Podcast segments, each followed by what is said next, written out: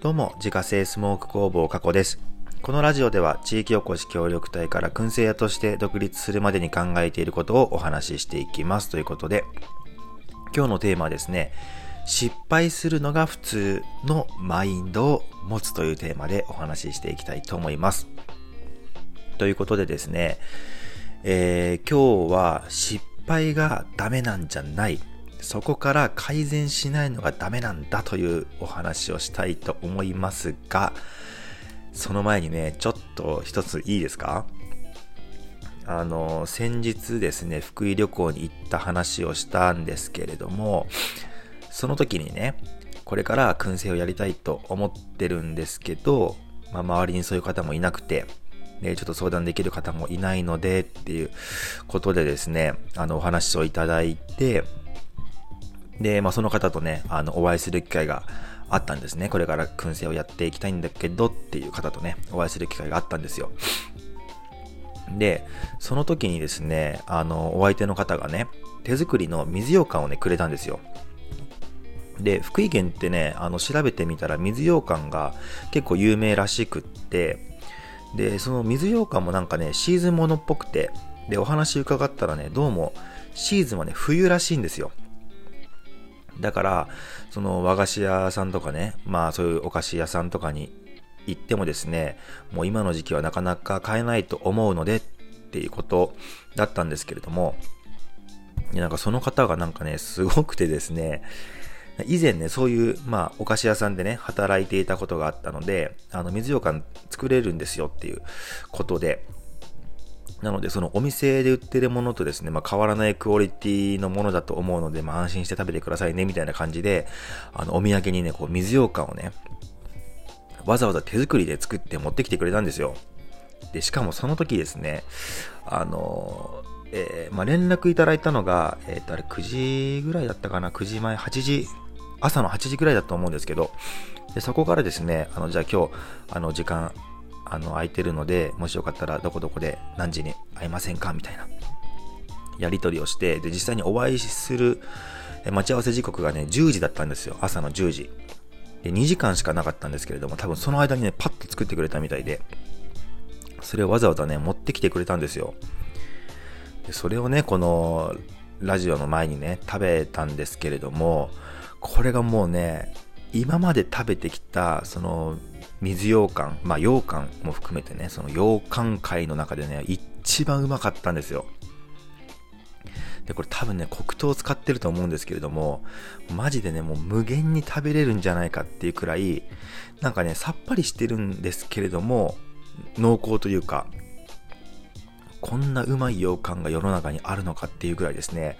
あの、すっごい美味しい羊羹いただいたんですよ。で、それを食べながらですね、まだちょっと福井行きたいなーなんてね、ことをですね、まあ思いましたというですね、あの、まあ僕のただの感想なんですけれども、まああの、本当に皆さんもね、福井県めちゃくちゃいいところなのでね、ぜひね、あの、ゴールデンウィークとか、もう間もなくですけれども、まだ、予定が決まってないけど、どっか行きたいなっていう方はですね、ぜひ福井県ね、あの、僕おすすめしますよっていうお話で、えー、ございました。ということでですね、まあ、ちょっと話それましたが、あの、ここから本題にね、入っていこうかなと思います。で、えっと、何の話かっていうと、今日はですね、失敗がダメなんじゃない、そっから改善しないのがダメなんだっていう、まあ、そういうお話ですね。で、えっとですね、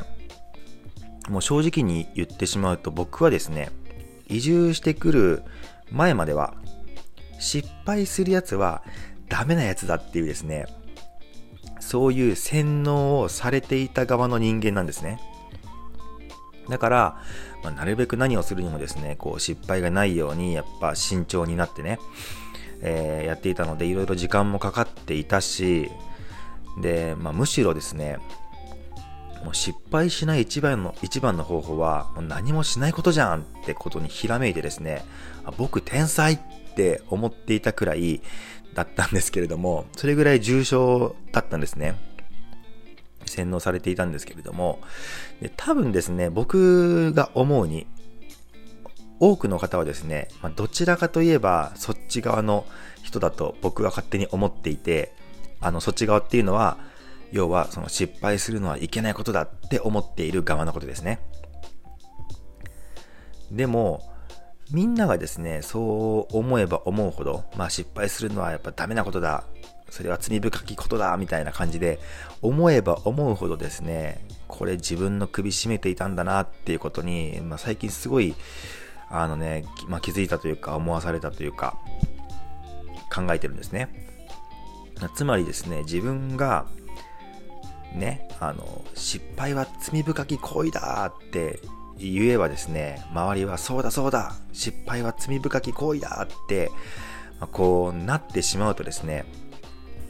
自分の周りにいる人たちがですね、失敗イコール悪っていうですね、まあ、そういう風にやっぱ思う人だらけになっちゃうわけじゃないですか。で、一回そうなってしまうとですね、まあ、いざ自分が失敗した時にですね、周りからは、はい、お前罪を犯したって言われちゃうわけで、でやっぱそれがね、あの人やっぱ嫌だから、それを避けようと思うとどうなるかっていうとですね、まあ、その失敗しないレベルのもの、まあ、つまりは自分がもうすでにできることだけをこうやるようになってしまったりとか、まあ、さっきも言った通り、そもそもま何もしないのが一番っていう、まあ、そういう判断になっちゃうじゃないですか。で、これ、そうなってしまうとですね、あの、まあ、時代はね、どんどんどんどんこう進んでいってて、で、これまでになかったことをどんどんしていかなきゃいけないのにもかかわらずですね、まあ、自分はその失敗は罪っていうそういう病気にかかってしまっているせいで、新しいことにも手が出せず、で、あの、身動きが取れなくなっていってですね、あの、時代にね、こう取り残されていくっていう、まあ、そういう悲しい結末をね、迎えてしまうと思うんですよ。で、もうそもそもね、考えてみてほしいんですけれども、もうそりゃね、人だから、誰だって失敗とかミスなんてもう平気でするじゃないですか。よく考えたらね。これまで、ね、こう、あの一度たりとも失敗をしてこなかった人間なんて、見たことあります？そもそも。いなくないですか？そんな人。ねえやっぱロボットじゃないので、こう、いくら慣れ親しんだね、例えばま仕事であってもですね、やっぱミスっていうのは、ま、やっぱあるし、で、なおさらですね、こう新しいことをやろうと思ったらね、もう、それはもうね、失敗だらけですよ。でやっぱそれを責めてもですねやっぱ何の生産性もないなって思うしで、まあ、それよりはですねじゃあそのミスをいかに早くどうやってじゃあそれを改善していくのか起こしてしまったその失敗っていうのをどうやって改善していくのかっていうところであったりですね、えー、そのどうやって挽回していくのかっていうところをやっぱ評価するようなそういうあの、風潮で、やっぱある方がですね、ずっと前向きでいいなって僕は思うんですね。まずはですね、自分がそのマインドになってですね、そして周りの人にもミスがダメなんじゃないと、そこから改善しないのがダメなんだっていうのをこう伝えて